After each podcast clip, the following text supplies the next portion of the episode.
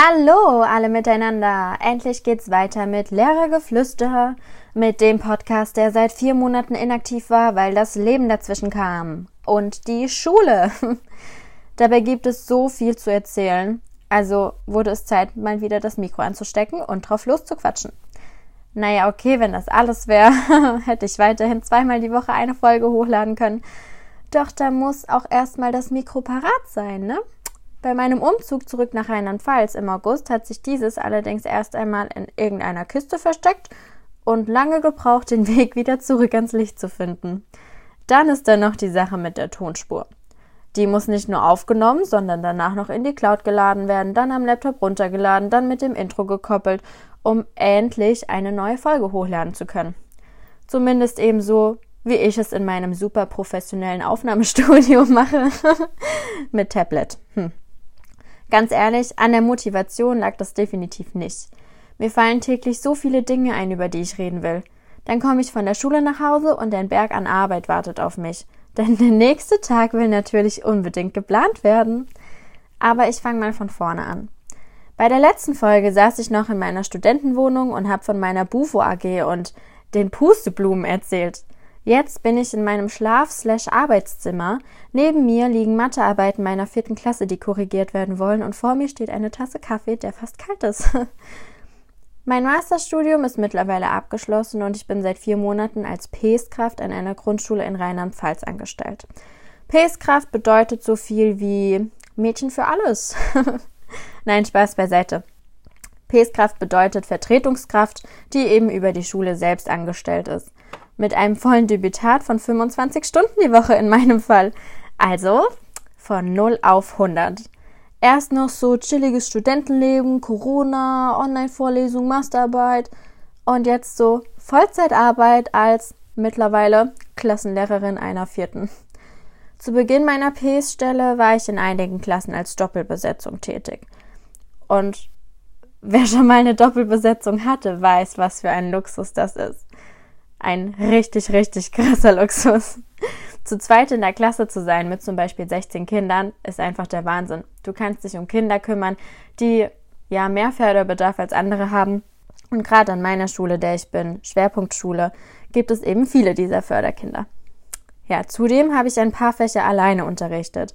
Musik und Englisch zum Beispiel und nicht zu vergessen auch Sport. Und das in so ziemlich jeder Klassenstufe. Fachfremd. By the way, mittlerweile habe ich eine vierte Klasse übernommen, da die bisherige Klassenlehrerin gezwungenermaßen etwas früher in Mutterschutz ist. Grüße gehen an dieser Stelle raus an Corona. Es war Mittwoch und ich war gerade in meiner zweiten Klasse, in der ich die meisten Wochenstunden verbrachte. In der Pause kam dann so die Nachricht, Saskia, nach der Schule sollst du mal bitte zum Direktor kommen, es gibt Änderungen im Dienstplan. Ja, ich hatte schon so eine Befürchtung, die sich nach Schulschluss dann auch bewahrheitet hat. Bis eben war ich in Mathe noch im Zahlenraum bis hundert unterwegs und ab morgen soll es plötzlich eine Million sein.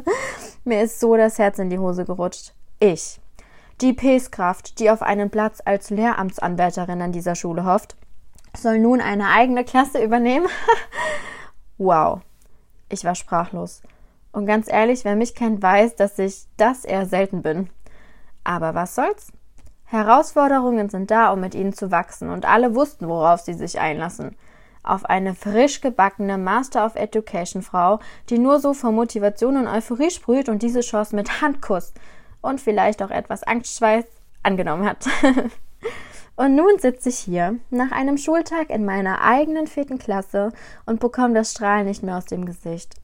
Davor habe ich mich immer nur in Klasse eins oder zwei gesehen und wollte auch dort unbedingt mein Referendariat machen.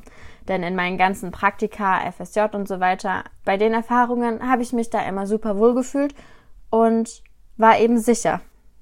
Naja, doch jetzt hat diese unverhoffte und überraschende Chance ganz neue Horizonte für mich eröffnet. Ich lerne einfach schon vor meinem Ref solche Sachen wie Klassenmanagement, Elterngespräche führen und eben Dinge, die man erst in der harten Praxis erfährt. Ich habe jetzt sogar meine eigene Ecke zur Freiarbeit fertiggestellt. Das ist einfach so verrückt und gleichzeitig wahnsinnig. Wahnsinnig toll, um genau zu sein.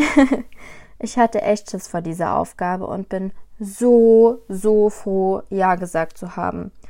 mit meinen sechzehn Schülerinnen und Schülern, ja, sechzehn, ein Traum, ich weiß, verbringe ich jetzt auch sechzehn Stunden in der Woche. Die anderen Stunden des Debütats bin ich noch in meinen Klassen, in denen ich alleine Musik oder Ethik unterrichte. Innerhalb meiner sechzehn Klassenstunden besuche ich mit den Kindern den Verkehrsgarten, denn ja, aktuell ist das Thema im Sachunterricht. War auch cool, war so, Saskia, du übernimmst ab morgen die Klasse. Ach so, und übermorgen fahrt ihr dann mit dem Bus in den Verkehrsgarten. Viel Spaß, gell? Ja, genau. Ich war noch nie so aufgeregt vor dem Busfahren als an diesem Tag. Sind alle Kinder da? Schaffen wir es unverletzt und vor allem vollzählig zur Verkehrsschule und äh, finde ich den Eingang? So verrückt und surreal war das. Dann waren wir dort und ich war selbst vor sechzehn Jahren dort als Schülerin. Und was soll ich sagen? Es hat sich nichts verändert. Gleicher Overhead-Projektor, gleiche Folien. Ja, okay, die Polizisten waren mittlerweile ein paar andere. Oh. Aber ich muss sagen, ich liebe es. Nach Schulschluss habe ich natürlich schon ein bisschen was zu Hause zu tun und sitze auch gerne mal bis Mitternacht an der Planung.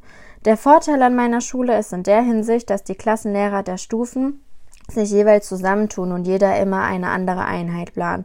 So läuft alles parallel ab und die Arbeit wird aufgeteilt. Und wenn Fragen sind, stehst du nie alleine da und kannst dich immer an jemanden wenden, weil ja alle das Gleiche machen. Es ist echt toll und erleichtert mir die aktuelle Situation enorm.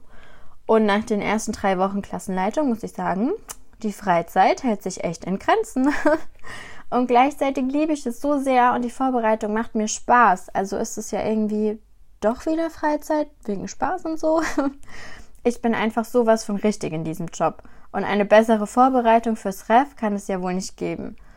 Und was der Wahnsinn ist, ich werde endlich für mein Tun bezahlt. Oh mein Gott. Wobei mein Gehalt direkt wieder fürs Shopping drauf geht. Ähm, nein, ich meine hier nicht Klamotten. Ich spreche von Bilderbüchern. Ey, ich bin so ein Lehrer. Und ich liebe es. Also, ich werde mir wieder mehr Zeit nehmen für weitere Folgen. Denn ich erlebe so viel in dieser Schule und habe auch so viele coole Materialien, die ich euch unbedingt vorstellen will. Und Bilderbücher. Doch für heute war es das erstmal, denn die Mathearbeiten warten, wie gesagt, auf mich. Meldet euch bis zur nächsten Folge gerne per Mail oder in Insta und macht's gut. Bis zum nächsten Mal. Lehrergeflüster, der Podcast über Grundschule und alles, was dazugehört.